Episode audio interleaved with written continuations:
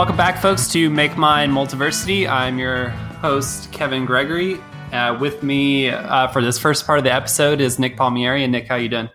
Uh, good. A little sick. So if I sound a little sick, or if I'm muted while you're talking, um, that is why. cool, cool. We're all we're both apologizing in advance. Um, we anyway. Uh, so yeah, Make My Multiversity, we're a Marvel podcast dedicated to all things uh, Marvel. In case you haven't heard, uh, there was this sort of like small, not really like big, you know, thing that Marvel did recently. Um, in you know, there was this movie that came out. It's called Avengers: Infinity War. Um, it might be the movie to make it to a billion dollars the fastest. That might be weird or cool, depending how you want to measure. I'd prefer that over Avatar. That's that's true. James Cameron can kiss my ass. Um, uh, yeah. So we're here to talk uh, a little bit about um, about that, and uh, the second part of the episode will uh, talk about Avengers number one from Jason Aaron and Ed McGuinness, the beginning of Marvel's fresh start, uh, and Jess will be joining us for the second part of the episode. Jess hasn't seen Avengers Infinity War yet, so we didn't feel like we needed to spoil it for her here because Thanos demands your silence but the internet already spoiled it for her anyway.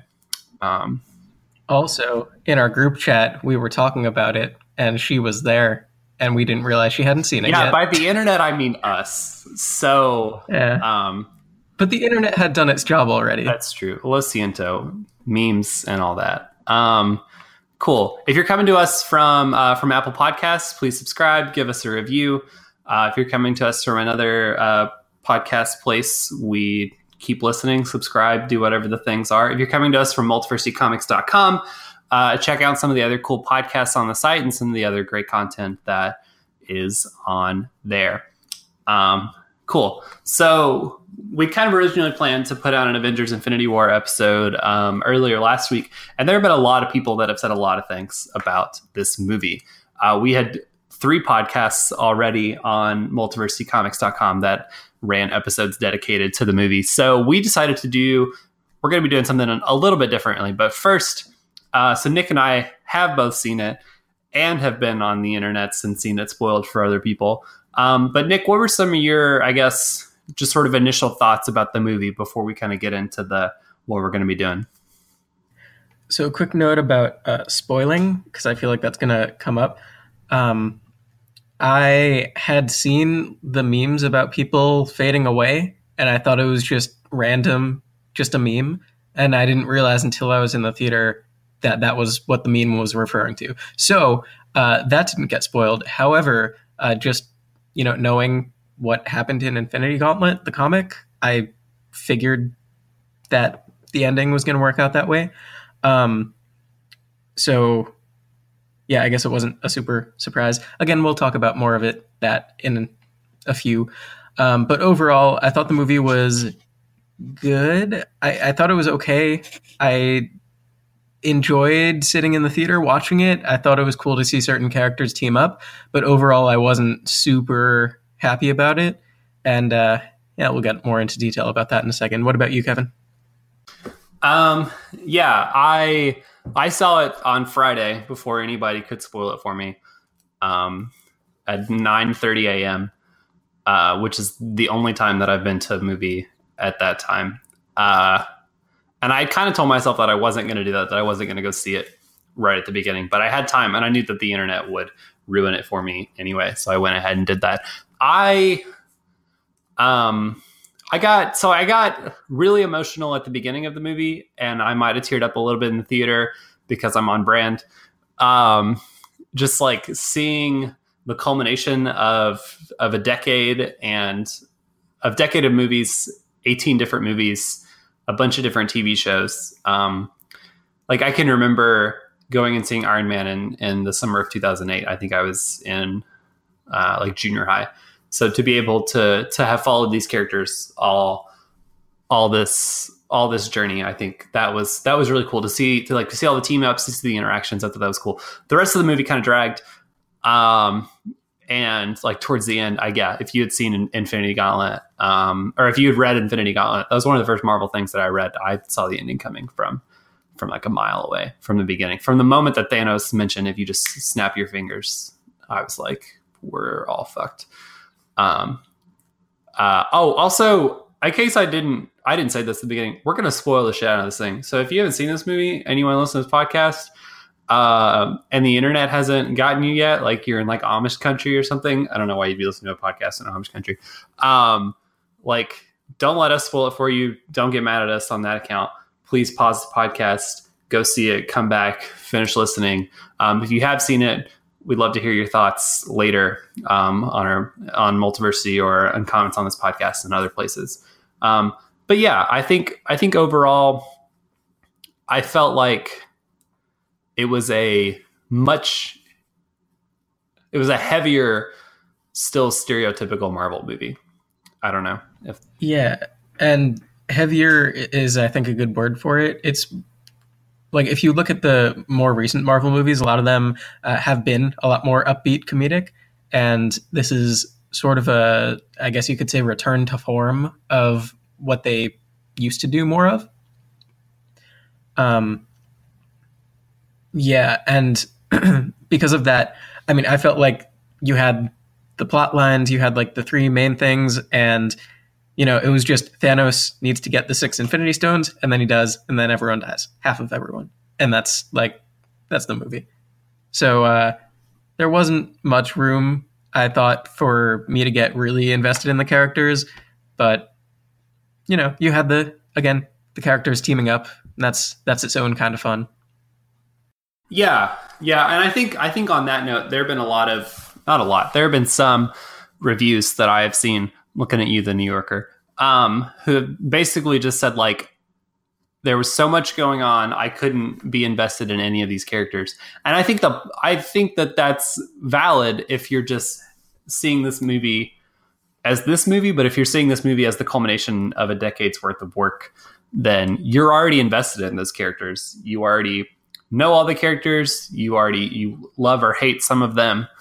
Um, and yeah, so on like on that sense, I was I was invested. I think in the char- like in the characters only because I had all the baggage from like the 17 previous movies in some way. Um, yeah, if you're just coming into it fresh, definitely, I don't think it's a good experience. Um, it was barely a good experience for me, even you know having seen everything leading up to it.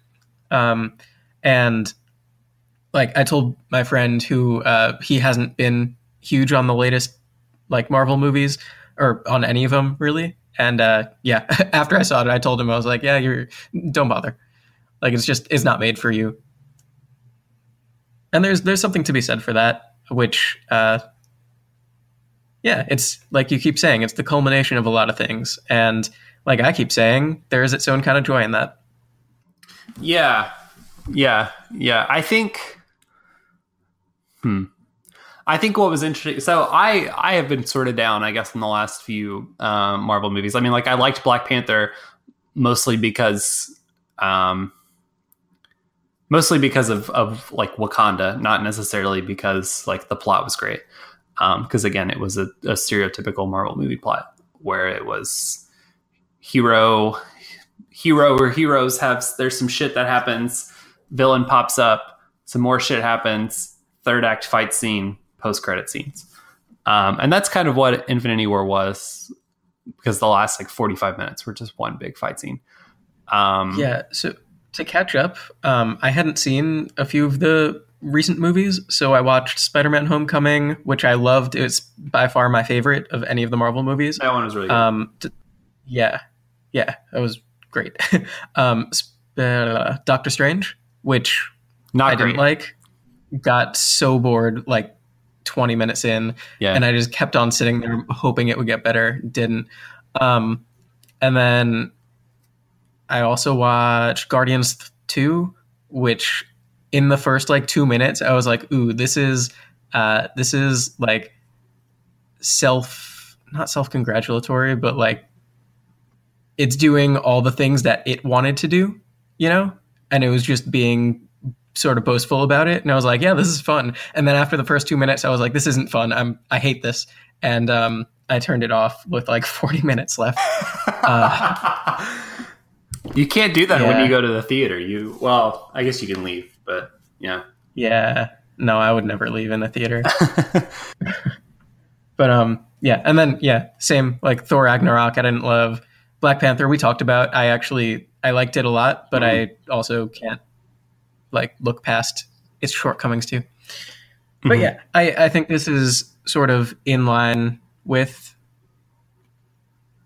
They took in elements of the more recent ones, the more recent movies, um, but it it definitely was more of the type of movie that they used to make. Yeah, yeah, no, like I, I definitely think there are things about this movie that are redeemable. Um, and I, I like you, like I didn't. Pretty much everything past Avengers: Age of Ultron has sort of been, uh, and Ultron was not great. Um, Did you like Ant Man? I liked Ant Man. Ant Man's the exception, I guess. Civil War was Okay. kind of a mess. Doctor Strange is basically Iron Man Redux. Um, and there are like videos on YouTube where like they're spliced scenes together and like the the dialogue is the same. Um, Ooh. yeah, yeah, like it's that bad. Uh, Spider Man Homecoming was really good. I thought it was fun, mostly just because I think Tom Holland is adorable. He's- um, So good. yeah, yeah, yeah. He's like ben, he's Bendis' Spider Man. Like he's old. He's Ultimate Spider Man Peter Parker, and I love it. oh, so we can talk about that. Do you want to get into what we were going to do first? Yeah, yeah, yeah. Um, yeah, let's let's do that. Anyway, so let me, let me finish this out. I guess so. Ragnarok wasn't my wasn't my favorite movie. Uh, I didn't really like it very much. I don't. I'm sure that's an unpopular opinion. Um, but but I liked the way I liked. I think Thor and like Thor and Rocket's thing in this movie were my favorite thing. And like the scene where Thor is like Rocket is like I gotta go be counselor, and Thor is like trying to put on the like face from Ragnarok, and then like he cries when he's like, "Then I've got nothing left." Um, that was I think when I felt it the most. Um, but yeah, let's go ahead. We'll go ahead and get into the the fun little fun little activity that we're gonna do. Um, cool. So one of my takes um, from this movie uh, that I sort of when we spoiled the movie for Jess, this is the beginning of what Nick and I started talking about. Jess, I am so sorry. Um, is that I think that one of the things that was both amazing and also made me realize, oh, this is what this is, is that within the first, I guess, like 15 to 20 minutes of seeing Avengers Infinity War, I realized that this is the closest that we have ever gotten to seeing an event comic on the big screen. Um, and what I mean by that is that I think that Avengers Infinity War, like it's like a comic book event. Um, but with having a comic book event, you have all of the tie-ins and everything else. Like the movie, the movie is overstuffed. There's sort of like there's three main narratives, but there's kind of like the the main narrative of like Thanos doing Thanos things, and then Thanos wins at the end. Um, and there's like all this extra shit that happens with these other characters that if this were a like comic book event, like if this was Infinity War, the event, the like six issue event or whatever, they would be relegated to the tie-ins. And so Nick and I thought it would be kind of fun to figure out what were the plots that would have been in the main event, and then what would the things that would have been like tie-in miniseries or like tie-in one shots or like tie-in things as part of like the main series. And so we're gonna play that game a little bit. Um, Cool. Cool, cool. So, so like Nick said, there are kind of three main plot lines after the beginning, um, and the beginning of of the of the movie begins with Thanos um, attacking the like the refugee ship of all the Asgardians from the end of Thor Ragnarok. Um, Nick, would that be main series or tie-in? Um, that's actually a good point. Main series might have started like, Or would this have been a zero? Would this have been zero issue?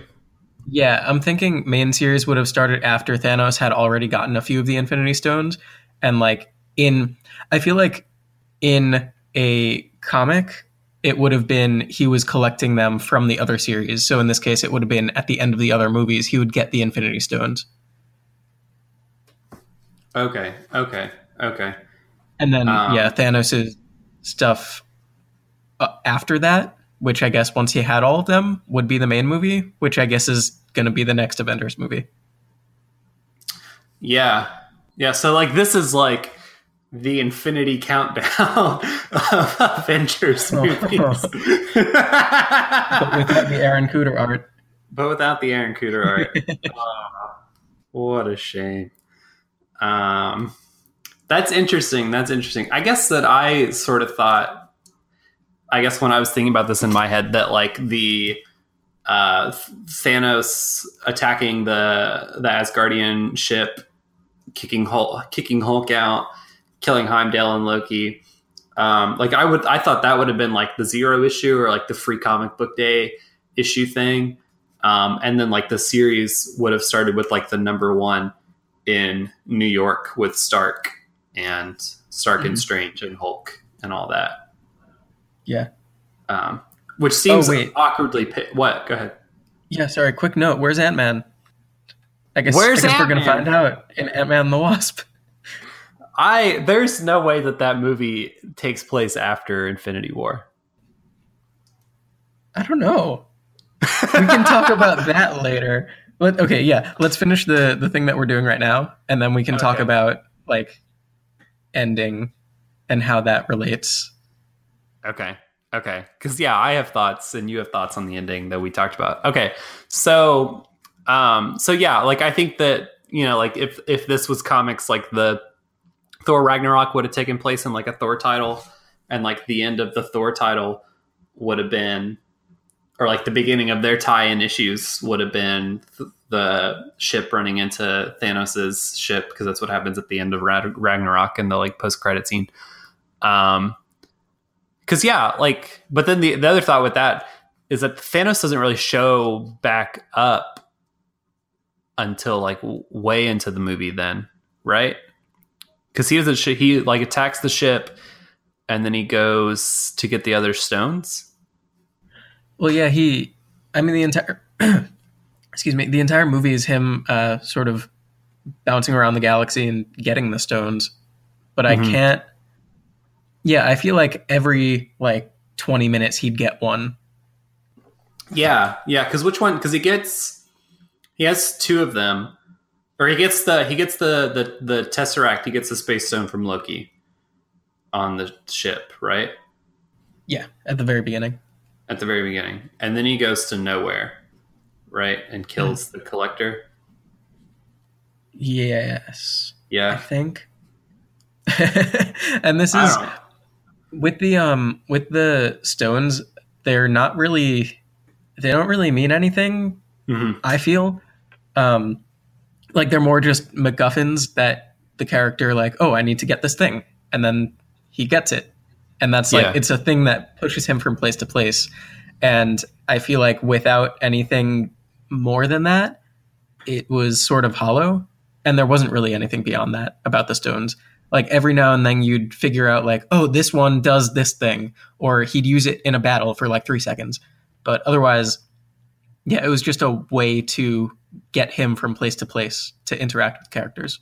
yeah, and I never even had those moments of like thinking, "Oh, he has this stone, so he can do this thing now." Like it all just kind of seemed like like flu fooly magicy bullshit stuff. The only the only thing I think like in the, the movie that like I was like, "Oh, he had to have that stone to do that thing," was when um, like like Scarlet Witch killed Vision and like blew up his stone, and then Thanos turns time back to get it, or like he uses the time stone that he got from Doctor Strange to like turn time back to then take the Mind Stone.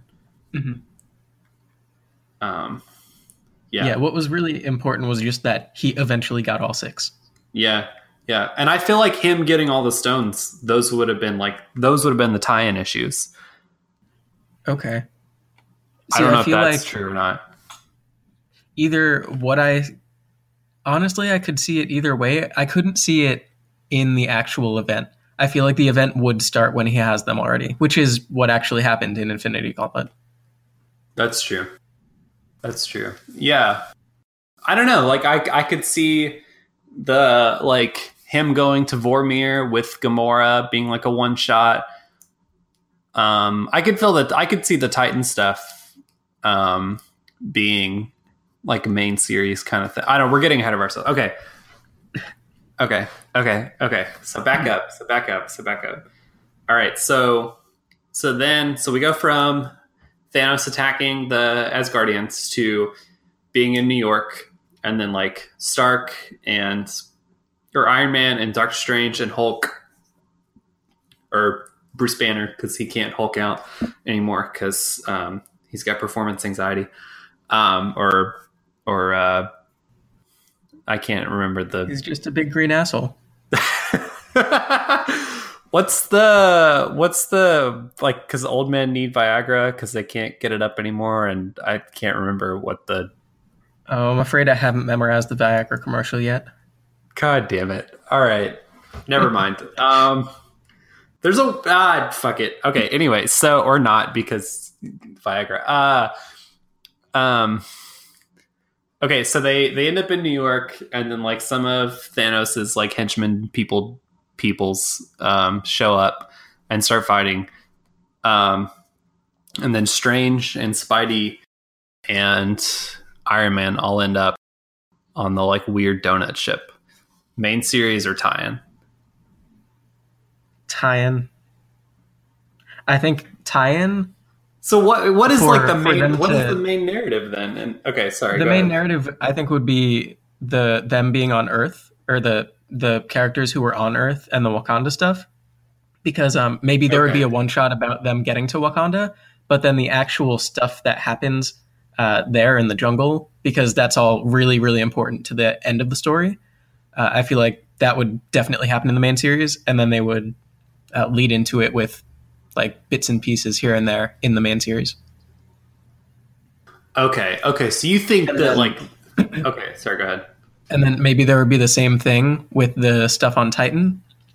And definitely, I think all of the Guardian stuff would be main series. all of the guardian stuff would be main series Yeah, all of it. oh man interesting okay Is that yeah? What? Well, because uh, the whole thing about uh, Thor, I feel like you Mhm. always need at least one character who has a lot of major moments in an event comic, and I Yeah. feel like Thor could be that character with the Guardians who uh, aren't. I feel like they don't have as big of a place in the overall universe, and I feel like this would be the event where they got that place and they also tie very directly into Thanos because of the whole Gamora situation.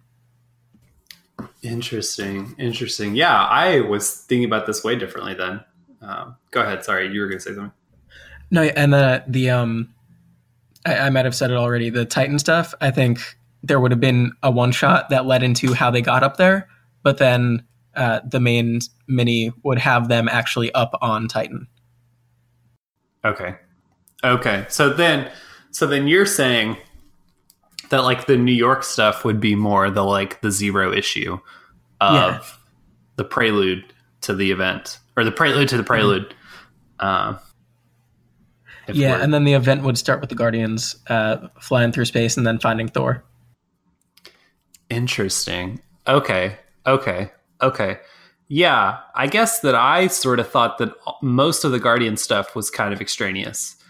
Um, like I, Hmm. I sort of, I sort of figured that like the Thor, Thor and Rocket and Groot, like them going to, uh, to Peter Dinklage to get to get a better hammer, them going to Tyrion Lannister to get a better hammer. Um, what I I thought that would be like a like a one shot kind of like like kind of like how how uh like like Secret Empire had all those like sort of like side one shots in between issues. Yeah, it could, Um, that could definitely work as its own side quest. Uh, but I also feel like just the Guardians are, like I said, so important to the Thanos story. And then uh, Thor himself, again, like I said, could be that that one big character who gets his big moment within the event. Yeah, I I figured I but I figured his like big moment was like like being Billy Badass in Wakanda, not Mhm. getting the hammer. I get like I thought the hammer stuff would be one shot. I guess I so the way that I was thinking about it was like that the event, the main event would be split between the like the Titan stuff and the Wakanda stuff, and it would be following like Steve and like Tony, since um like they're still sort of like the two biggest uh, characters in that universe, and they still haven't reconciled since Civil War because they never get dialogue together in the whole movie. Um, Yeah, I guess my excuse me. When I I think of events, I guess my go-to is Blackest Night because that was the first big event that I followed in comics uh, as it came out, and right, right. I think of the um, like bringing in uh, smaller characters and giving them bigger uh, thing in the spotlight, and then just a lot of big moments, and then sort of things that led up to that are relegated to eh, like especially if they're for bigger characters are relegated to their own series except for in the case of like one or two major players so that's i guess my template for a big event Interesting. Yeah, no, that makes a lot of sense. I think it's interesting. So this is the thing that I've that I I guess think about with comic book events, and this is sort of now we're more dissecting comic book events than we are this actual movie. Um, because like Blackest Night still focuses on like Barry and Hal for the most most of the story, right? Like it's still like following. Yeah. it's about barry and Hal, and then uh, all of the subplots that tie into it are about uh, the people who get the rings later on so like Mera was big um, uh, hawkman and the atom uh, were big yeah so it, it focused on a lot of b-list characters Right, right, but like the main, like the main series, like the main event comic was like Barry and Hal, and like No, it- those yeah it was, was all it- of them pretty much equally Okay. Okay. Okay. I need to go back and read Blackest Night then. um, yeah interesting. Yeah, because I guess. Um, I mean, is what are some Marvel events that you've read? I guess the only one that I've really read, I think, is Civil War. the first one. Yeah, the original Civil War.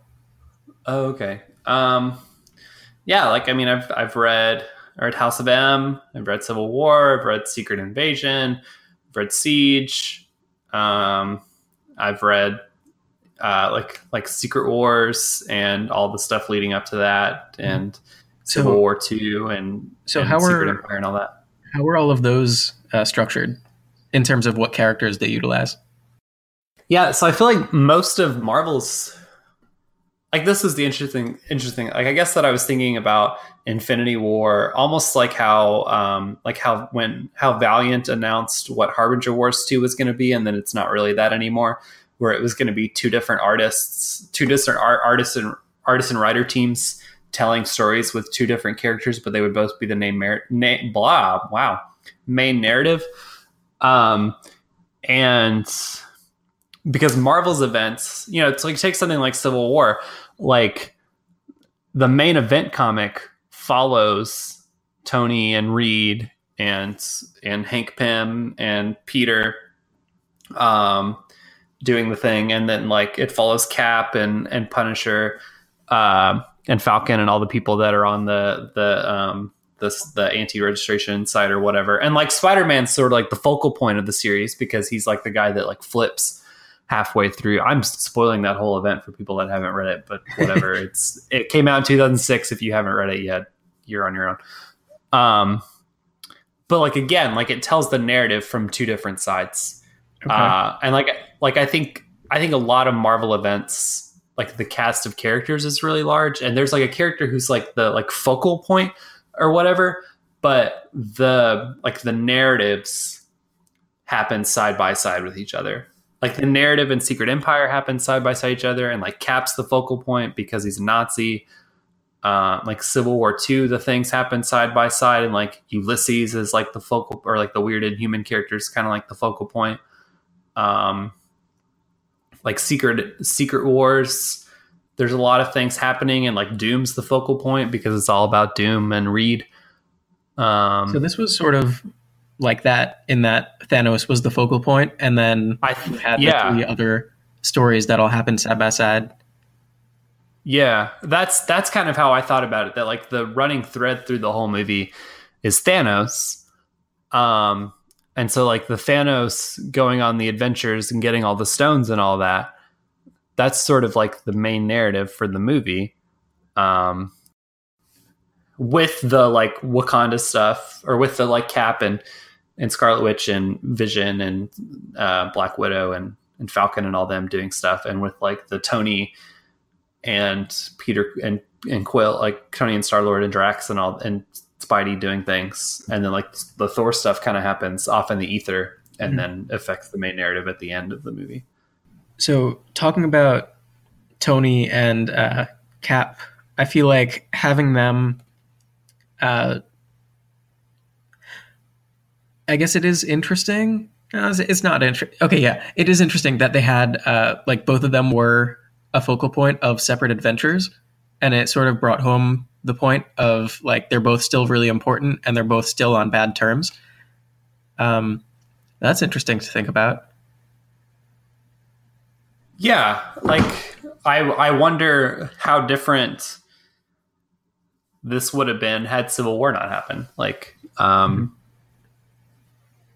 Like would they have been better prepared for something like this or or not? But like, yeah, like like like start like Iron Man and like Cap are like sort of the like the pillars through I think like the Marvel Cinematic Universe and um and like Thor like like and Thor is is also very important and I guess like that's Marvel's version of their Trinity.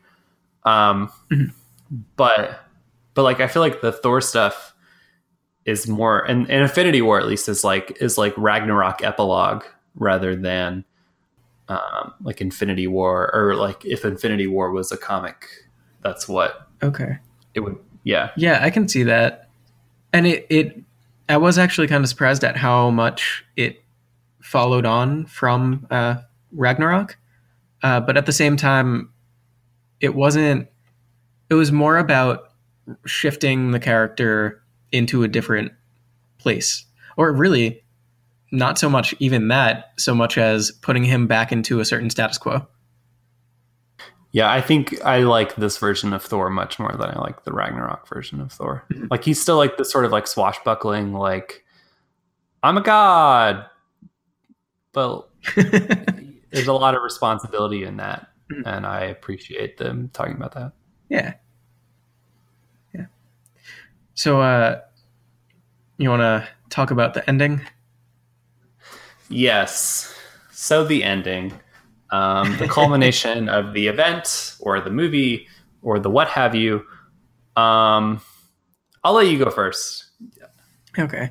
So it, I mean, keeping with the theme, it was like in a, a big event, you always expect someone to die at the end. Um, and uh, yeah, I. And then literally billions of people died in quotation marks. yeah in quotation marks. We can we can talk about that, but um, yeah, I it, it didn't super affect me as I saw everyone going. I was like, I'm okay with them being gone. I'm okay with them being gone. I'm okay with them being gone. And then like Peter showed up and he's like, Oh, I'm not feeling so good. And I, I like got up yeah. out of, not out of my seat, but I like sat forward and I just said no because I love him so much. Um, yeah. Yeah. But then so I guess my my initial thoughts were I did think it was real, but I was also like it's kind of cheap in that you're just showing a bunch of people dying and you expect that to be like the big talking point of the movie because if you think about it there wasn't much else like we talked about the uh, thanos the whole movie was just him going and getting these six stones which weren't very well defined and it was just a thing to bring him from place to place to interact with different people. And the other people were interacting. Nothing super important or interesting happened. And then the very end is where the main important interesting thing happened. So i feel like it's weird to have like thanos demands your silence. I thought there was going to be something more than just people die i and I feel like if your entire movie is so reliant on the fact that something big happens at the very end, which really you didn't need the two and a half hours of buildup for, then is it a good movie? And I personally think no. Interesting. It is a long ass movie. Um, yeah, I I think that so I think the Thanos demands your silence thing, the like their Twitter campaign or whatever to keep people from tweeting spoilers or talking about spoilers on Facebook and on Twitter and in other places. Um, I didn't think of that as like a oh wow they're trying to keep this like huge thing under wraps or like there's like these big things that happen and then it's like oh half the universe dies or whatever like i just took that as like that's indicative of the the world that we live in and just like in spoiler culture and internet culture and um and there are a lot of people that probably are less invested in this universe than you and i are um, that had this movie ruined for them on Twitter and then are not going to go see it or are not going to be able to enjoy it because some dumb fuck decided to tweet about how they were pissed off that, um, like that Spider-Man died or something. Yeah, but Um, if the if the someone's enjoyment of the movie hinges on whether or not they know what's going to happen in the last five minutes, then they might not have not might not have they probably wouldn't have enjoyed it anyway. Yeah, but I, I know, like, I think that there's something powerful about being able to get through a whole movie and to not know exactly what's happening. Mhm. Um, and I think also for for a lot of people who are not well versed in comicdom, because this movie is about to make a billion dollars after two weeks. Most of the people who have seen this movie have not read comic books, have not read like Infinity Gauntlet. They might be people that have been following this universe for the last ten years. Um, because you're right like as and as we talked about earlier if you'd read infinity gauntlet like you could have seen the ending telegraphed from way off uh but i i think if you didn't know that it would be harder i mean as much as like thanos talks about balance and like genocide and whatever else like you might could figure it out that like he's probably to kill billions and billions of people um, and it's certainly like for me, it was definitely telegraphed. And like there were people next to me that were like freaking the fuck out. And I was just like, this doesn't affect me. The thing that I thought was interesting at the end was that everybody going into this movie was like, oh, Cap's gonna die, Iron Man's gonna die, Hulk's gonna die, or like Falcon's gonna die, or like Don Cheadle's gonna die. Um, or uh, Rhodey, War Machine, whatever. I don't know. Um, He's just Don Cheadle. he's just Don Cheadle. Um, and the thing that they did do is that they killed all of the characters that are potentially franchisable. T'Challa died, Strange died, Spidey died, the Guardians of the Galaxy died. Um, Okay, but but and so and so that's what I'm saying. That's what I'm saying. Like for me, because they killed all the people that we know they're going to make more movies with. That's why I thought that the death stuff didn't hit me as hard because like there's no way any of this is going to stick because you still these are all the characters that you're going to franchise. Now, I think it's cool that going into Avengers 4, the story is probably going to be focused on like the the main 5 or the main 6 or whatever it was from like the first like from phase 1 depends like finishing that story. Depends if you can't Hawkeye. I don't because he wasn't in the movie and he's lame. Um, like that's cool that they're gonna finish this story with all those characters. Um, and like they're teasing all this stuff for the future, but like we're gonna finish this 10 11 year story that we've been telling and these characters are going going away going back in the box that is what excites me about that more than hey we killed billions and billions of people also we killed all the characters that you have liked for the last couple years So my take was as I saw everyone disappearing, like I said, I was like, okay, like they can die. All right, cool. Yeah, all right, bye. But then T'Challa happened, and I was like, that's not happening. because I mean yeah that that's not just- sticking yeah excuse me. Um yeah. But I uh, as I was as the people were dying, I was thinking like, okay, well, you know, Spider-Man, uh, if he dies, they could uh, always make the next movie about Miles Morales. Um, if T'Challa dies, they could, uh, you know, maybe stick Shuri into the Black Panther costume. Um, Guardians, maybe it could be Rocket and Thor, and then they gather a new crew. You know, I feel like you could actually continue the universe uh, just in a different way. I think you could. I think you and and I think that if this were a comic book universe, that that would be in the realm of plausibility. But this is Hollywood, and Well- like we've fallen we've fallen in love with all these actors and actresses, and they're not going to throw that away. But are they? it's more um, because I feel like people are going to see these movies either way. Like they make so Okay, much money, right. you know. yeah, It's not going to be like suddenly it's Halle Berry as Catwoman.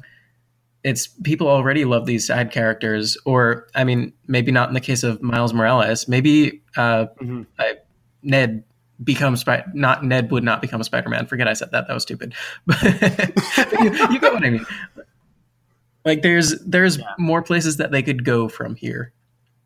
there are more. There are a lot of possibilities. I absolutely agree with you that that that within the realm of probability, it is highly unlikely, but not impossible, that all of these people were made dead. Yeah.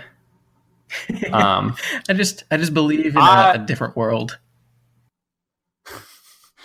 you are you are a you are a betting man, Nick. Um, you are an a idealist. You're, you are you are an idealist. Um, we'll go with that one. Yeah, I don't know. I think I think that the only people in this movie that actually died are Heimdall. Is Heimdall? Loki's going to come back. Maybe not as Tom Hiddleston, but because they can bring Loki back as whoever they want to because he's a god. Um, everyone else is still alive. Yeah, Loki had a lot of focus, and I feel like his time is done. Uh, when Thanos stabbed Iron Man, They could bring him back as a woman. they could. They could bring him back as a horse. They could bring him back as anything, really. A frog, Lokrag. Um, so, Unicorn. uh, Don Cheadle. Don I don't know. Cheadle. Whatever. yeah, I'm into that. um, I forgot what I was saying. Uh, oh, oh, oh, yeah, yeah. So when Thanos and Tony were fighting, I was like, I'm okay if he dies. Like he's had a big focus. oh, absolutely. Yeah, and then he stabbed him, and I was like, good. And then he wasn't dead, and I was like, come on, you can't do that to me. Bad. Yeah. Yeah. And maybe all those people die in the next movie. I think that's more possible. Um, the entire world like gets if flipped. it, yeah, yeah, or you know, like if if if Stark and or if Iron Man and Cap like die taking Thanos back to his home planet or something, you know, like that would be fine. yeah, Um, it's a whatever. it's a unique problem that we don't have in comics that the actors are actually getting older. and I was thinking about that with uh, Spider Man because I was like, are they really going to kill him?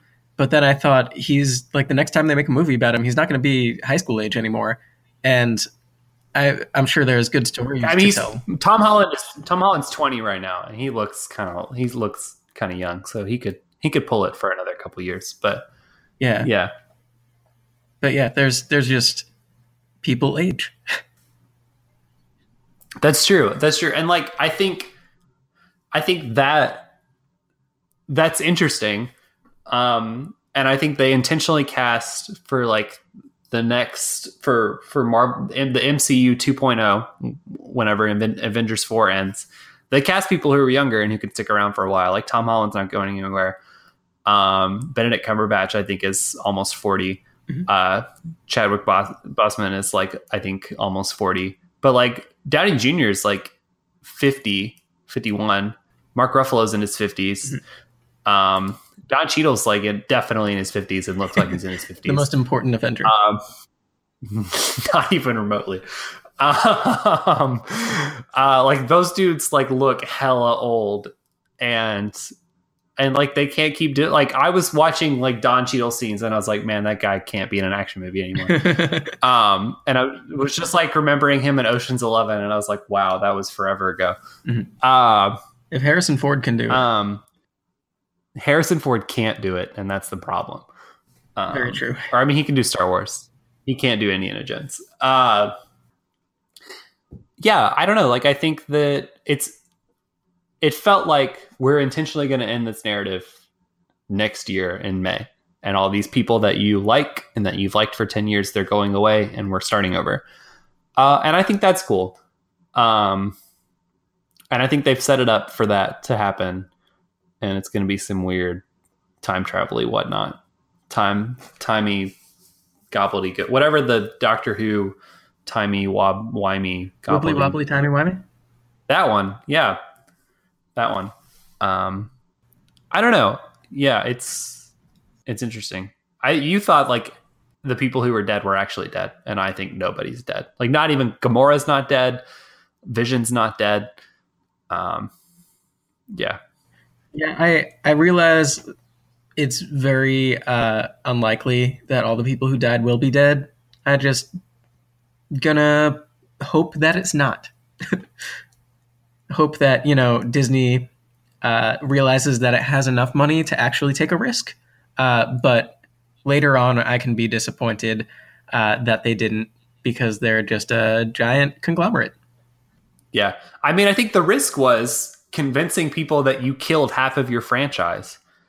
Um, and there are people that believe that and are like freaking out that they have to wait a year in order to know whether or not that's going to happen.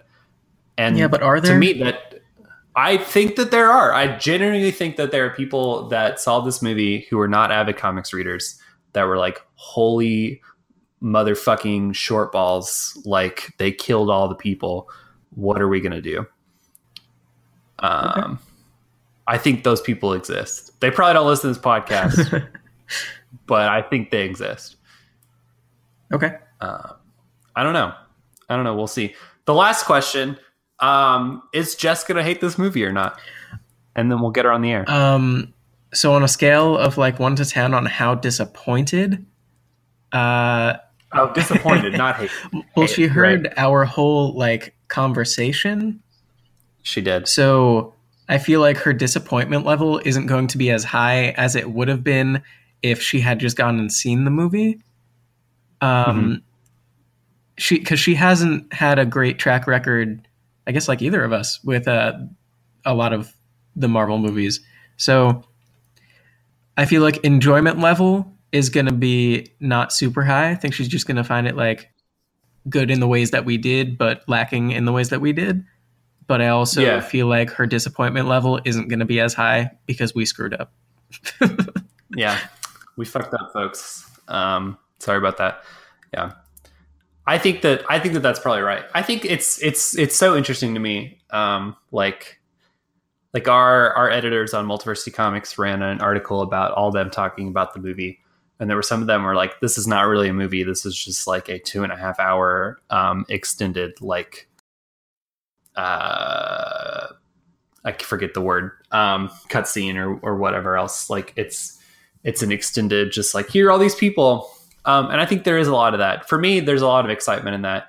I think that's cool. I think I had a lot of fun with seeing all these characters together, and I thought there was something powerful in that. Um, and knowing that like this universe exists.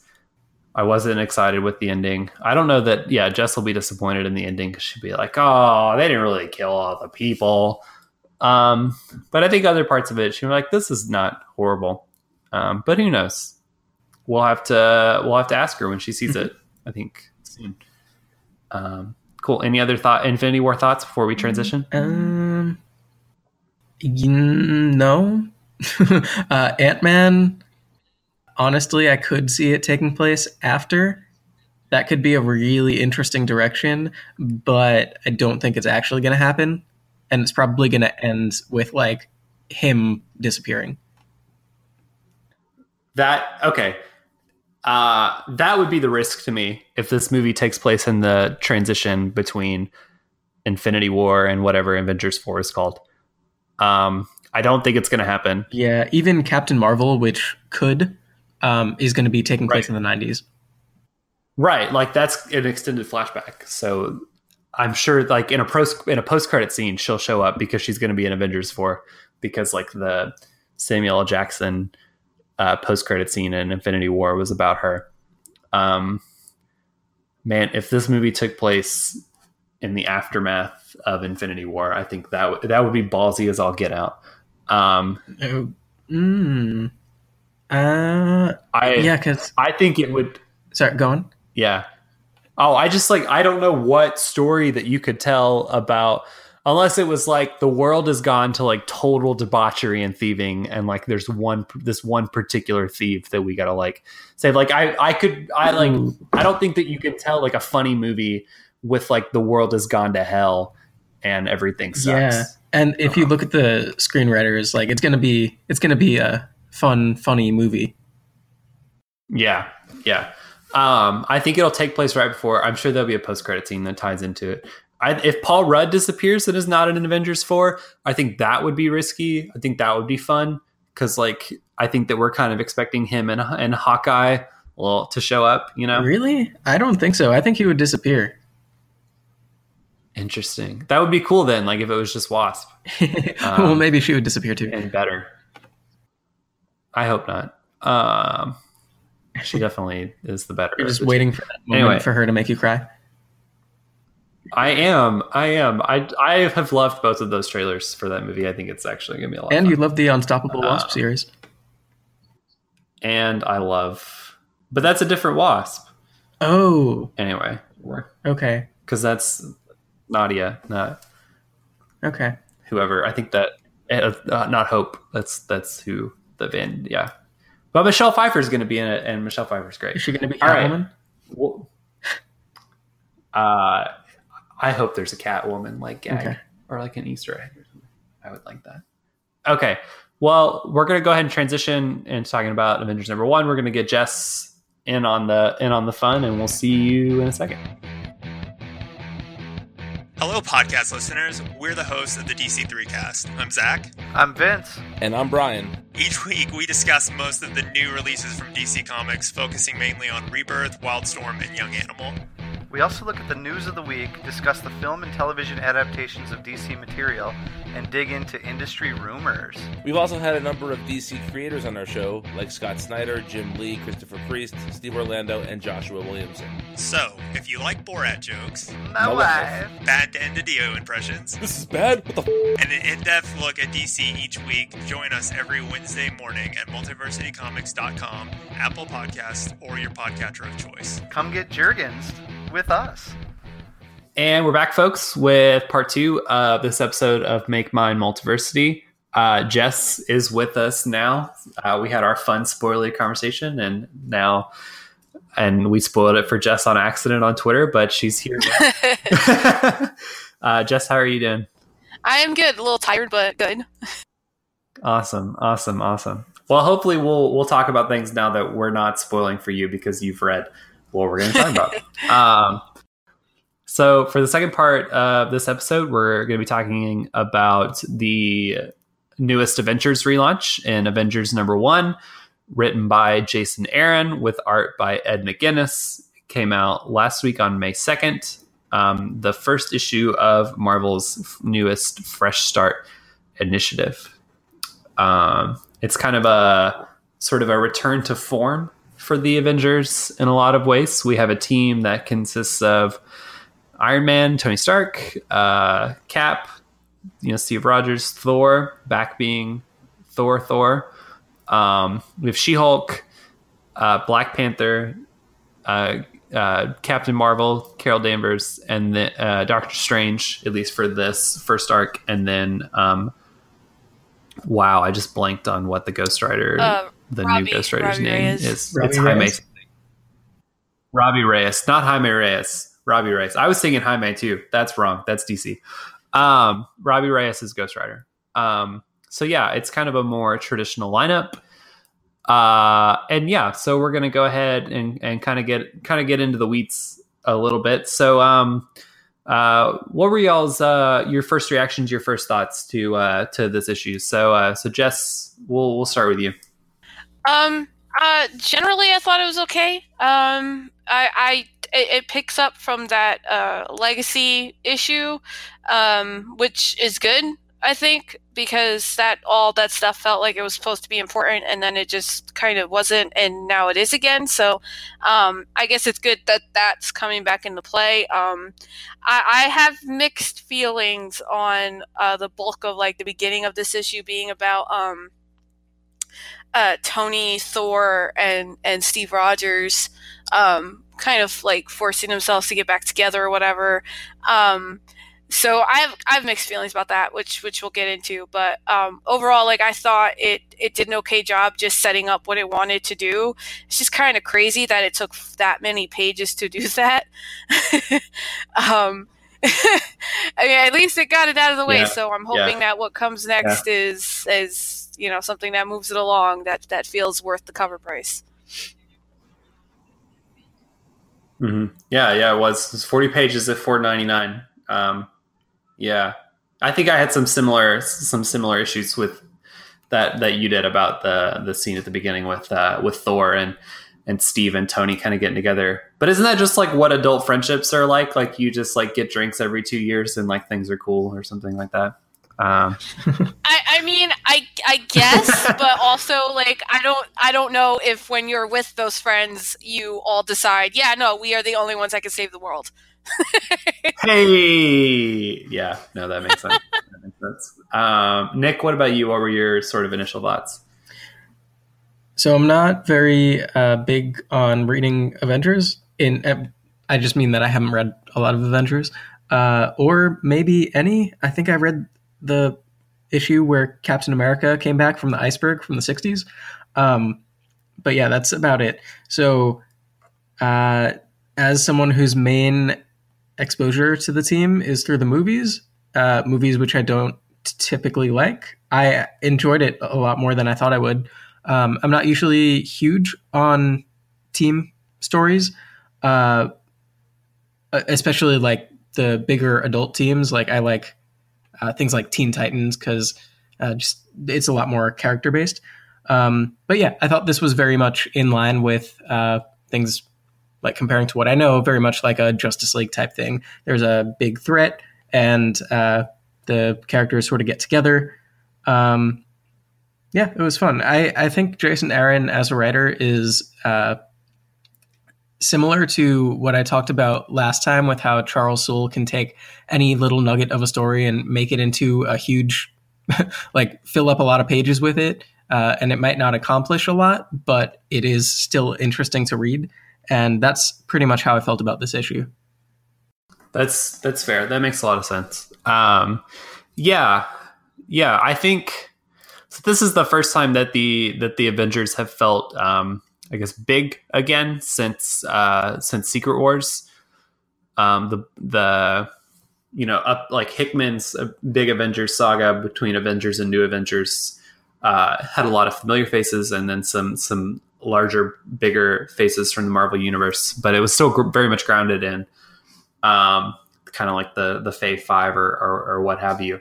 Um, yeah, this is the the first time that the Avengers have kind of I guess have been grounded since uh, I guess that was the end of 2015 or what or whatever it was. So that on on that end, this is cool. Like it's cool to see an Avengers team that feels important. It's cool to see an Avengers book that they've kind of uh, marketed and heralded as the like flagship title of the Marvel Fresh Start world.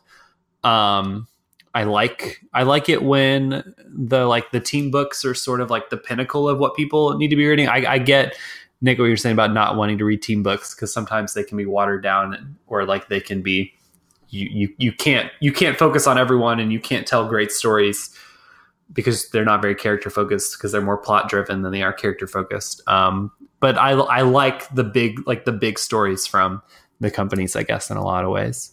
Uh, I think some of oh go ahead. Sorry. Yeah. Uh, even. Sorry, I didn't mean to like interrupt your thoughts. I just No, want to say how like Jason Aaron is good at putting little character moments into a lot of places, uh, even when the bigger things are happening. And uh, we can talk about that more in a second. But uh, yeah, you continue with your thought. Sure, sure, sure. Um, yeah, no, I I guess speaking, moving and speaking of Jason Aaron, um, yeah. So, like Jess said, this follows up on the main plot threads from Marvel Legacy number one. This is kind of like the first, not really first, first maybe first big instance of following up on Marvel Legacy number one uh, since that issue came out in October, which was also written by Jason Aaron. Um, and and so that's cool. It's cool that we're returning to that. It's cool that we're finally talking about the things that Legacy was supposed to be about. Uh, but with with this issue and, and with that issue, also I remember when when we talked about uh, that issue, I had some I had some some problems with it uh, as well. It didn't really wow me. There was something about this that just kind of felt off, and I'm not necessary. I'm not entirely sure what that was, and so hopefully we can explore some of that.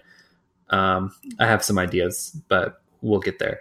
Uh, so the first thing that I want to talk about, uh, like we like we usually do, is the art on this book. So what do we think about Ed McGuinness's art? What do you think about Ed McGuinness? Nick, we'll we'll start with you because I imagine that your opinion is going to be far more favorable than mine will be. And I imagine you're correct. uh, yeah, I, I like Ed McGuinness a lot. I like his uh, I like softer art styles, and he's all about that. He's also all about uh, very expressive, uh, not just expressive faces, but whole. He's good at making the whole body look expressive, and I appreciate that a lot. Um, his art, I I think back to like his work on Superman, Batman over a decade ago, um, like a decade and a half by now, almost closer to a decade. But yeah, um, Yeah, you're old. yeah. Um, No, I, I I wasn't reading it when it came out. I'm not that old, guys. Uh, but, but um, yeah, it's it's evolved in a certain way. It's a lot less toyetic, I think, than that art was, and I think he's he's uh, still just as good at doing both small moments and uh, big universe uh, ending type moments. Um, yeah, I like it a lot. Um, I'm, I'm scrolling through it right now to see if I have any more thoughts. But um, in the meantime, what do uh, what do you two think? Jess, what do you what do you what are you thinking? Um, I I also uh I I wasn't like crazy with like a lot of the actual like action sequences. I felt like a lot of that was really really busy, but I also really like his character work. Like I like those pages where uh the three of them are just talking. Like I think he's really good at like at character uh a character expression, which is like a big deal for me when I'm reading a comic because I like to feel like these are just like they're not like action figures that you're playing with, like they're actually people. So like I like that. Um, but uh, I I think sometimes he can get to be a little he can get a little scattered with some of the action sequences, and sometimes that can look a little too action figurey. Um, which I don't like, even in action scenes. Like I, I like something that feels like you're actually beating someone up I, I guess i don't know if that makes sense but um, i don't like when it seems too posed but like uh, I, I agree with nick like i i really like his character work and i i tend to like his style too um, but i mean it, it just the whole thing this whole final uh, product just wasn't like my favorite thing he's done Yeah, yeah, that's that's fair. I think so. I I have liked Ed McGuinness on a lot of other books that he's done. Um, like I've read the the Superman Batman stuff that that Nick mentioned. He was, I think, previously working on the Spider Man Deadpool book at the beginning of all new, all different Marvel now. I'm getting my relaunches confused. Um, not a hard thing. Uh yeah, and I I feel like though that he's the wrong artist for this book. Um and like I think that this is entirely too like cartoony or manga-esque for um for like a huge Marvel event book kind of thing. I guess like I, I hear what both of you are saying about the the character expressions and the like the body language, and I think there's a lot of that, and and and I like I like that because it's important. Like it sells, uh, like the scene where you know in the beginning where Tony and and Thor and Steve are all in a bar and they're talking and they're like reminiscing. Like that makes sense. You know, like when when T'Challa and and Doctor Strange like go into the center of the earth and Doctor Strange is like, I don't know what's going on, and T'Challa's like, we just got to go do this because we got to save the world. Like that's cool. Like when when She Hulk like gets pissed when she gets catcalled on the street and she turns around and like sort of hulks out on those dudes. like the the faces for that that works. But when you get to the end of the issue and we're sort of trying to sell this huge universe-ending threat, um, I think that his artwork, and even at the beginning with the like one million BC Avengers stuff, his artwork just feels too small in a way that I think like the more Marvel, I guess like house style, or I'm, I'm thinking of the like the the David Marquez's or um, the like Steve McNiven's, like that those kind of people sell the like the bigness of a threat that I I don't I don't ever think that I felt that this was this was big. Like the character stuff makes sense and works, but like this is literally like gods dying and falling to the earth, and I know I didn't feel that like that hugeness because it felt it felt like a cartoon, I guess. Did you read it in print or did you only read the PDF? I only read the PDF. Okay, so it's it's worth noting uh, for listeners that our PDF, uh, the double page spreads, are split up into two separate pages, and you have to sort of scroll down, like up and down, right? to see. you can, you can put it in like a two page mode, or I guess I Okay. can. So, So I yeah, I was wondering if maybe that had something to do with it. uh, no, that that that didn't. I think there was something off for me about the the like the depth and the bigness of how he's like selling the celestials i guess. Like there's there's a couple of big a big page spreads. There's the one with the celestial like that that captain marvel like drops into new york or whatever that body of water is. I'm from texas. Um and then there's the you know the the page spread at the beginning with the 1 million BC Avengers where they're about to go fight the like the the first host or the final host or whatever.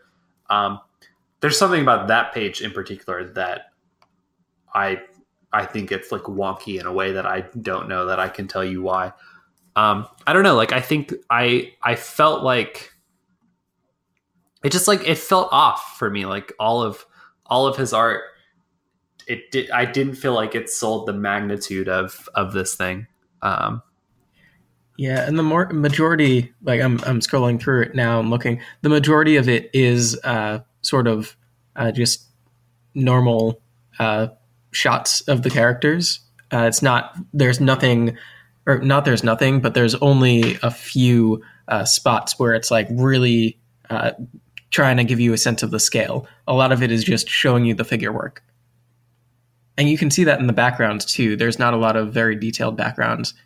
Um, but I mean that didn't really affect my enjoyment of it. I honestly, it might have even made me feel even better about it because when I read these big, uh, big, uh, excuse me, universe-ending comics, uh, I feel like it can lose the personal touch. Um, so I, I think for the exact reason that it didn't work so much for you, I think it did work for me. that's hmm. I think i think that's i think that's fair. I don't know like i i think hmm. I think that for stories like this like you have to have the person that can like sell the big huge action. Like you don't you don't get you don't get the person that can like sell all the character expressions to draw your like huge excuse me end of the world books i guess. Um and i don't think i don't think it was just that like i think it was that coupled with a handful of the things that happened sort of early in the book.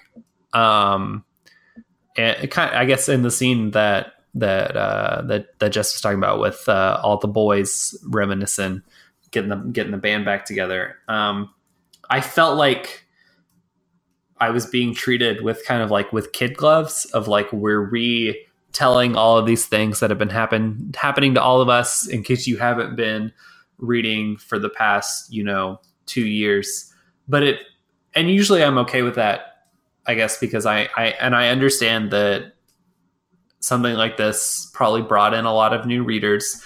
Perhaps there were a lot of people that went and saw Avengers Infinity War the weekend before and were like, wow, I want to read an Avengers book. Oh my God, there's a new starting place. Oh wow, it's with all these characters that were in this movie that I went and just saw, or with a lot of them.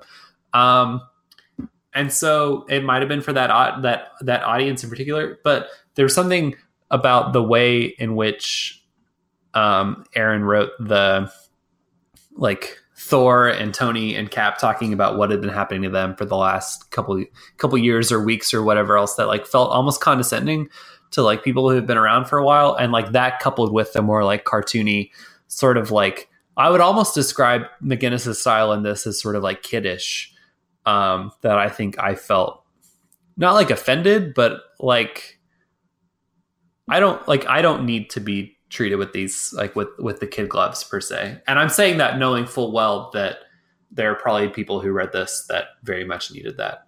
Um, and I don't know if that's fair or not. See, I see I the art for that scene in particular didn't bother me, but I do agree with your issues with just the scene in general because I, I, do feel like it's great that the comic book does exist for people who are coming out of seeing the Avengers movie and wanting to see those characters again together. But see, I always feel really annoyed about it because I feel like every every couple of years when Marvel tries to reset or they try to um, they try to offer a new fresh starting point they always fall back to well what if these three got back together? This is not the first time they've tried a reunion tour of the the core three of the avengers. This isn't the first time they've done this. So i just get kind of annoyed when it's like when they want this to be special and it's not it's like, yeah, okay, but you guys are acting like these characters haven't interacted in so long that they haven't teamed up for other things in, in decades, and that's not that's not the truth. The only thing that's different here is you're just throwing a new creative team on it. And it's like it's just weird to me that I'm supposed to think this is special because it's not. It's it's still very much like an Avengers book. There's nothing exciting. There's nothing um, unique about the story we've had this reunion before, um, but it always feels like one of the characters is always the guy that doesn't want to do it. And so, like this time, it's Tony Stark's turn to be the guy that doesn't really, that's not really feeling it. And in a couple years, maybe it'll be Thor who's not the one who wants to do it. And then two years after that, it'll be Captain America. And it's like it just keeps becoming. It's just the cycle that we're in. So that that's like that's my thing with that whole with the whole uh, big concept here of this story with those three. I, I just I'm not into it. Yeah, and you you sort of see. I think a lot of the time you can see uh, the characters sort of speaking for the writer, um, where the writer uh, is given uh, like, okay, you're gonna write the Avengers team, and it's gonna have these people on it, and then uh, the writer has to figure out a way to make it happen, and they sort of write their own thoughts into it. They're like, well, I don't know if this is gonna work oh well like is there a reason for us to be back together? And i think you can you can see a lot of that here but uh, maybe it's just because i'm so used to it by now um, that and also all the the expo- exposition that was uh, put into that dialogue in the beginning I, I really didn't mind it. I mean i don't mind it in a lot of other books when it happens because I've come to expect it at this point, and I've come to expect it from Marvel books and from DC books because the hope is usually that you have people who are reading these new number ones that have never picked up a comic book before. Um, but sometimes it's done subtly enough or just like not so on the nose enough that that it doesn't bother me, I guess. Um, like I'm thinking of like somebody like Dan Slott who does this pretty frequently in like Amazing Spider-Man. He refers to these stories that I'm actually when he does it, I'm grateful for because he's referring to these stories that I haven't read because my Spider-Man um, like tr- treasury of of things that I've read is is lower than than other people. Um, and so I need that. But like for me, I think whenever I see expedition exposition like this, like this is the perfect opportunity to like stick an asterisk in the dialogue, have an editor's box, and be like, "Hey, Tony's been in a coma. See this story. Hey, Thor's been like unworthy. See this story. Hey, Cap was a Nazi. See this story. Um, instead of just being like, or instead of Tony just being like, yeah, you were Hydra Cap and like you were the unworthy Thor, and like I was in a coma, and I guess now we're gonna get a drink together. Yeah, there's in those uh, three pages in a row, right after the title page. Um, on one page, Tony says, "To the future, one without me in a coma," and then right on the next page, uh, he says, "You know what's the opposite of me being my usual amazing self and doing all sorts of amazing me stuff? Being brain dead." Being brain dead.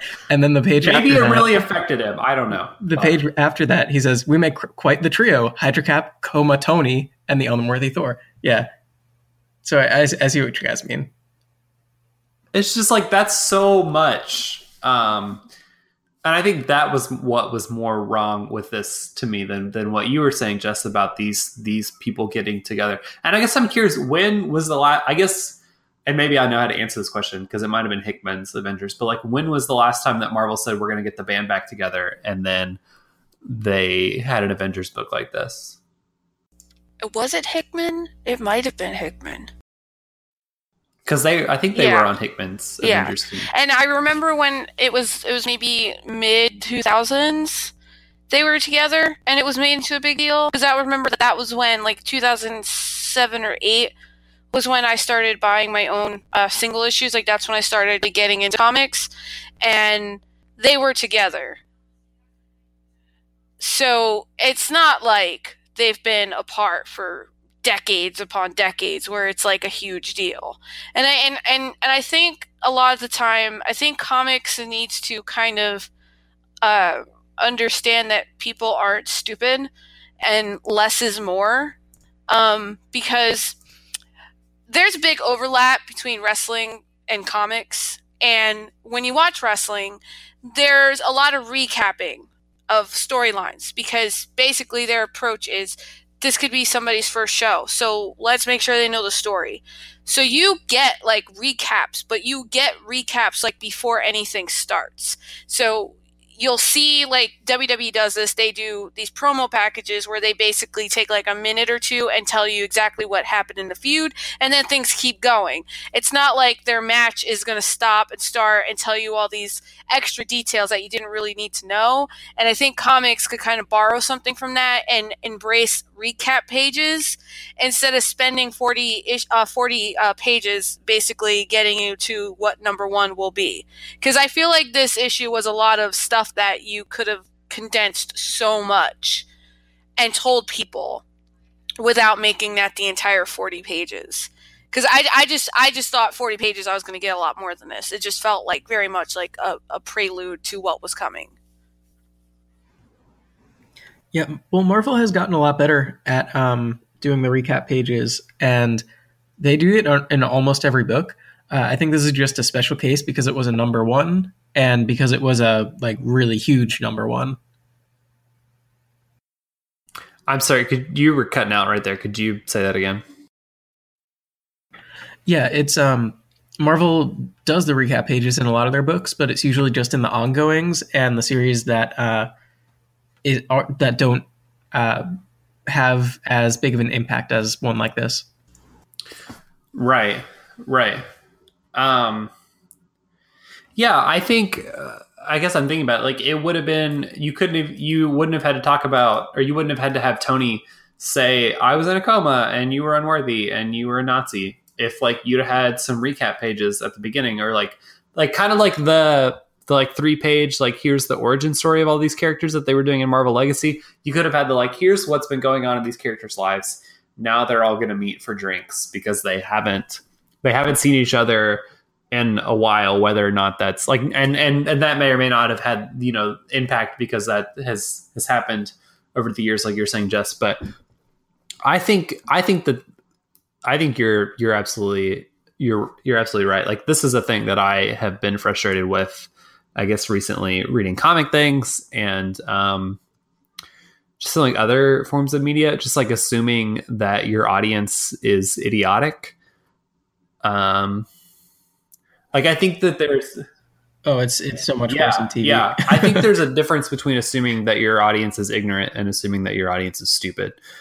Um, and like there are things that people can put together without having to be told explicitly, "Hey, this thing might have happened." Like if you did, if like these, if like Tony and and and and Steve and Thor had all met for drinks and they'd be like, "We haven't done this in a while."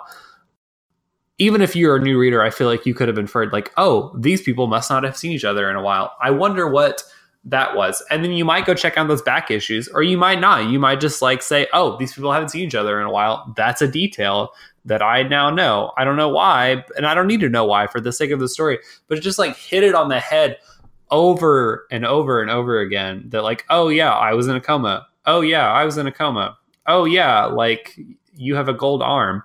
Um like I don't know. Like I I hate feeling like I am being hit over the head over and over again with with details and story things that um, that I already know, or that like you assume that I'm not smart enough to figure out on my own. I guess. And I think part of why you guys are reacting so viciously um, in this moment, um, comics really have gotten away from that. I think in general, um, but if because if you go back and read stuff from like the 90s or even 70s, 80s, like the first few pages of every superhero comic is recapping the stuff that happened the few issues before, uh, if it's a continuous narrative. Um, but this is, it's definitely not as bad as that, but it's also not quite what we've come to expect today, where you're sort of thrown in the deep end every time. Yeah. And I like, and I, I, I have like I and I've said here, you know, um, like I understand that that might be a privileged position um, because there are people that have not read a comic. They might have picked this up.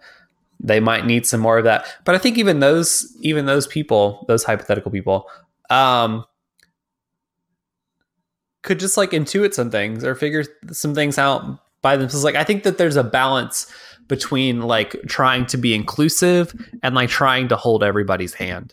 Um, and I, th- oh, go ahead, Jess.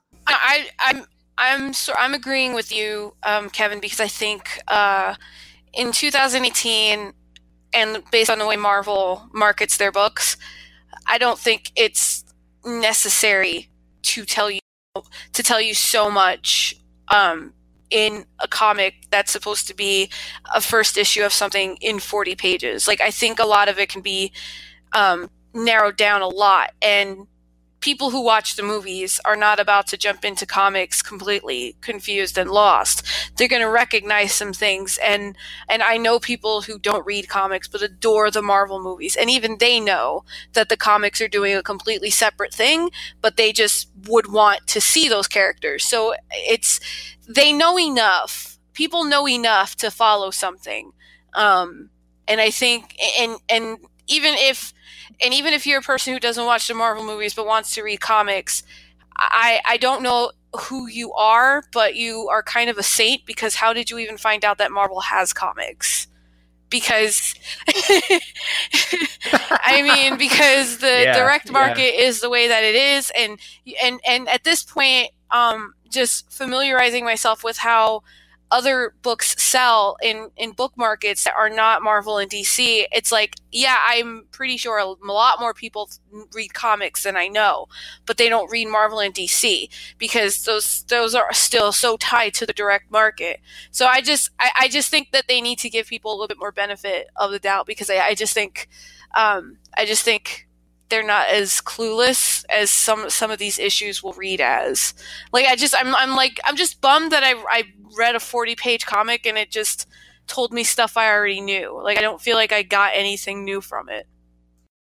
That's a, a really good point about who exactly is going to be reading this issue and whether they need that. Um, because you're right, it is very tied to the direct market.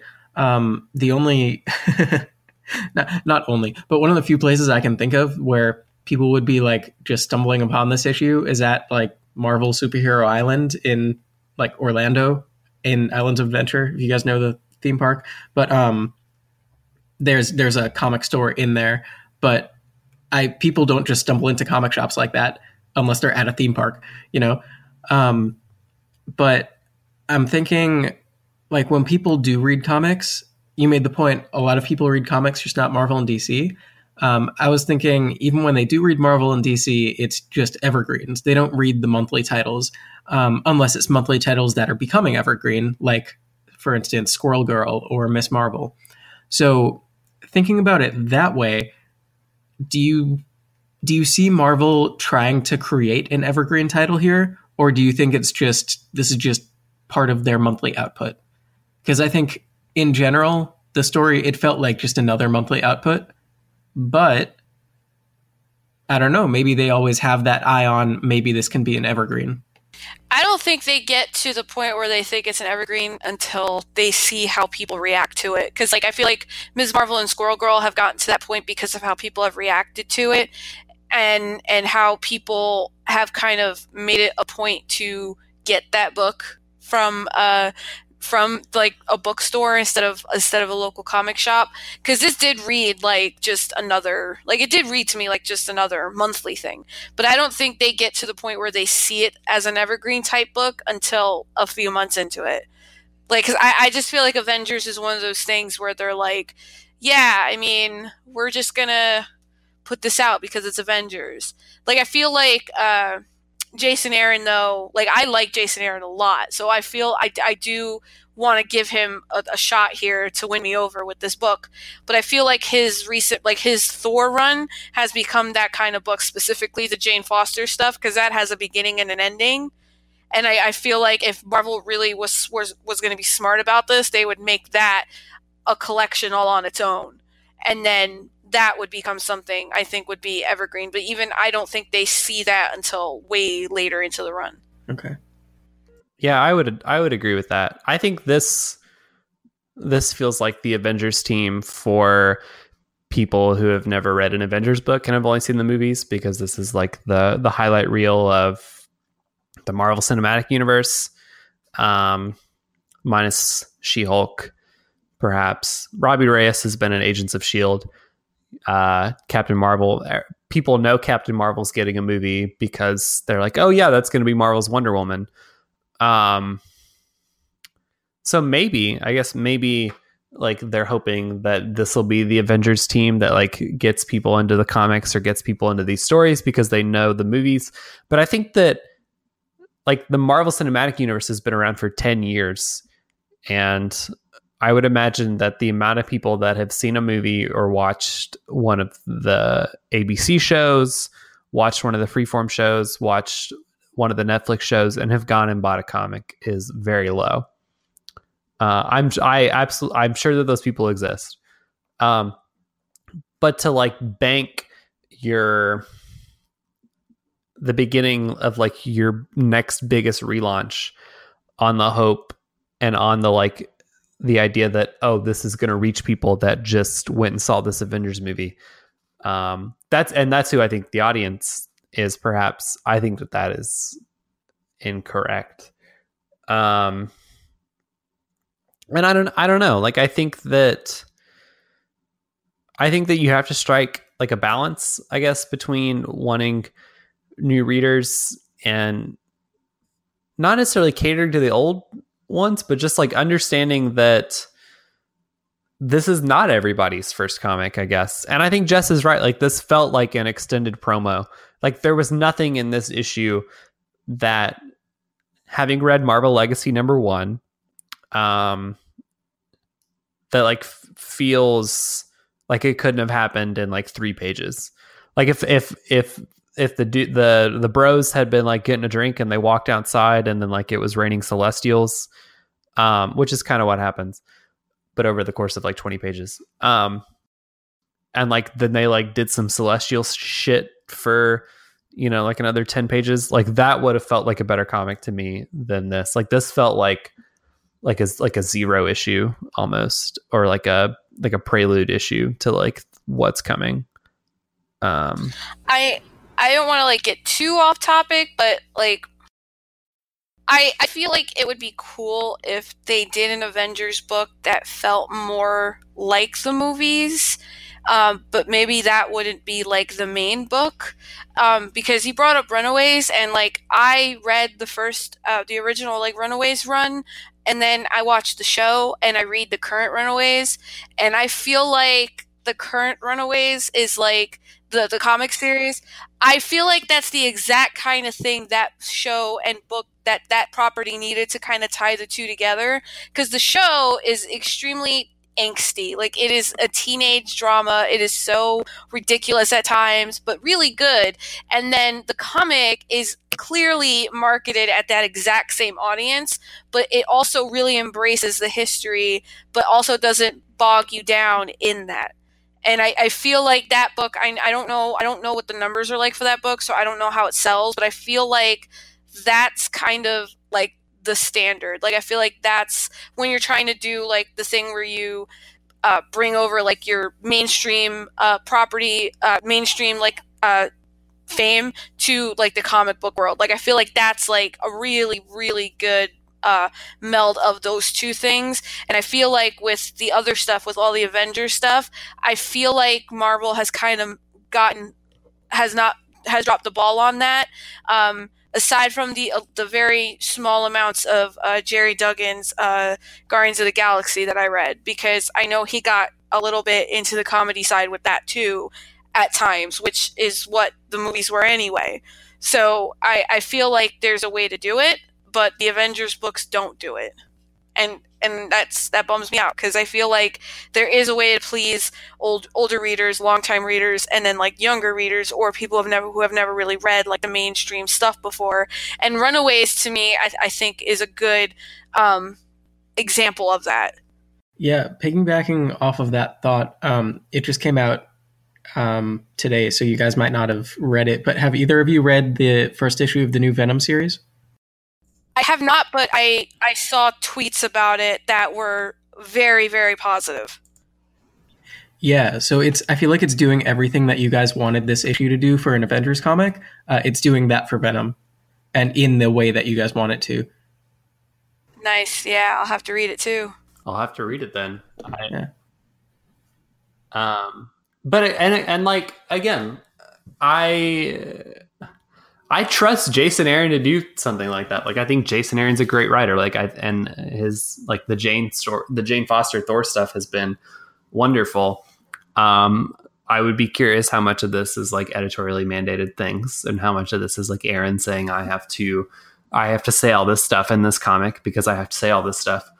Um, but I think you're right, Jess. Like the the current Runaways book, like it's being written by somebody who's never written comics before. Like it's being written by Rainbow Rowell, like a like a young adult author, and like you got you got Kris Anka's art, which is awesome. Um, but it's like it's like a synthesis, I'm sure, of what some of the older Runaway stuff was, and I, and what maybe the the Hulu show is, which I haven't watched it, but the the the comic very much kind of feels like in the same vein of the like the Ms. Marvels or the Squirrel Girls, and that like the things that happen in it are like consequential in, inside the title, and they're not like consequential maybe on like a bigger scale, but um, but like it feels important. I don't know.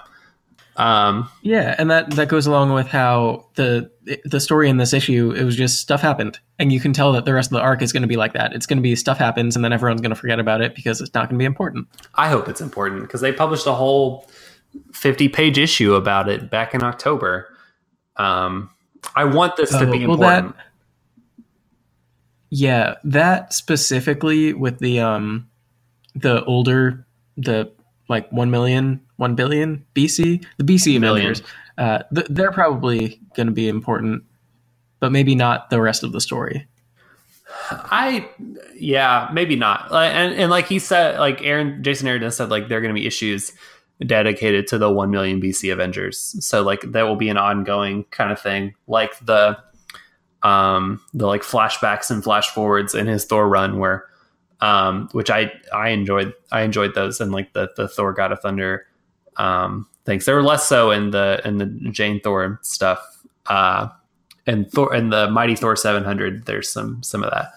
Um, so yeah, like maybe maybe it's not the celestial stuff that's important. Maybe it's just the one million BC Avenger stuff, and I will I will hope like I will be thrilled in how that plays out because I'm sure it'll be fun and creative. Hopefully, um, I don't know. I think I expected more from this, and especially and like Bleeding Cool ran these articles too, like comparing this alongside um, the DC Nation zero issue special that ran um, last week right before Free Comic Book Day, and then Justice League No Surrender that read today. Um, there's a lot of overlap just in terms of like uh, batshit celestial beings come to Earth to kill people. Uh, all the heroes got to team Mhm. up to stop it, and Yeah, the visual is like the exact same. yeah, yeah, and like DC did it better because like all of the things that we're describing, like when I read those issues, I didn't feel like I was being condescended. Like No Justice builds on metal, but it's not like you don't have to be reliant on the fact that you read metal and like everything that you need to know about that event is like subtly told to you in a way that I don't think makes I don't think assumes that you're like dumb. Um, but I don't know. I don't know. I hope I I I think that this comic is going to get better. That's maybe where where I'm going to land on that. Yeah. I do too. I do too. Um, and I think that's just, and I think a lot of my faith in that just comes down to it being Jason Aaron because, like, he is a really good writer. He really is. So I have faith that he can do something really cool here. It's just off to a slow start. I mean, I mean, honestly, after Thor, like, I'm willing to like read anything, at least give anything he does a try. And if I don't like it, I don't like it. But like, he'll get me to try a book. Yeah. Yeah, for sure. Um Well, uh, I still enjoyed it much more than I enjoyed Infinity War, uh, mostly because of the art and um, the fact that it was a lot shorter. yeah, it was a two and a half hours. um, cool. We got any other final thoughts or other questions that we we wanted to ask? no, I'm good. Nah. Cool, cool. Um, well, that does it for uh, this episode of Make Mine Multiversity, folks. Uh, please uh, go to uh, the Apple Podcast or your other podcast um, places that you get podcasts. There's a, probably a better word for that, and I am not finding it right now.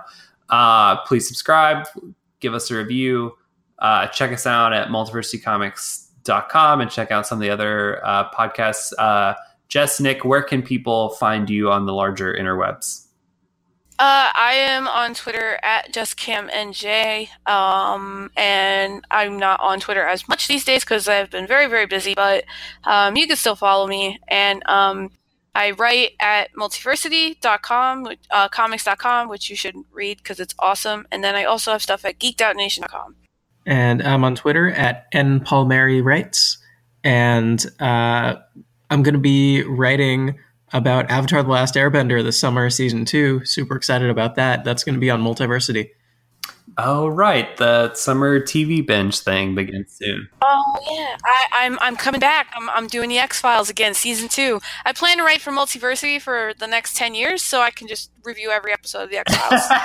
That's fair. That's fair. I will, I will also be back. I'll be reviewing Young Justice season two. nice. Yeah. I thought it was funny that us three make up uh, three of the four people who are returning from shows they did last Yeah, year. yep, that's true. That's true. That's true. Um, cool. Well, that begins uh, week after next, um, the week of May twenty first. That is that week. Okay, cool. We're gonna go with that. Uh, and you can find me on Twitter at kbgregory13. And then you can also find me writing at multiversitycomics.com. Make sure to check it out. We'll be back in a couple weeks with another episode. And until then, uh, stay classy, San Diego? Question mark. Just kidding. I don't know. Enjoy your funny Enjoy books. your funny books. I like that better. All right, we're No, signing that's, off. that's Mike's. That's from Robots from Tomorrow. oh fuck, we're stealing things from everyone. All right, we'll come up with a better tagline at the end. Uh, until then, bye bye, bitches. no, that's not good either. Um, what's how do we how do we end this? Bad bitches. bye, bitches. I love it.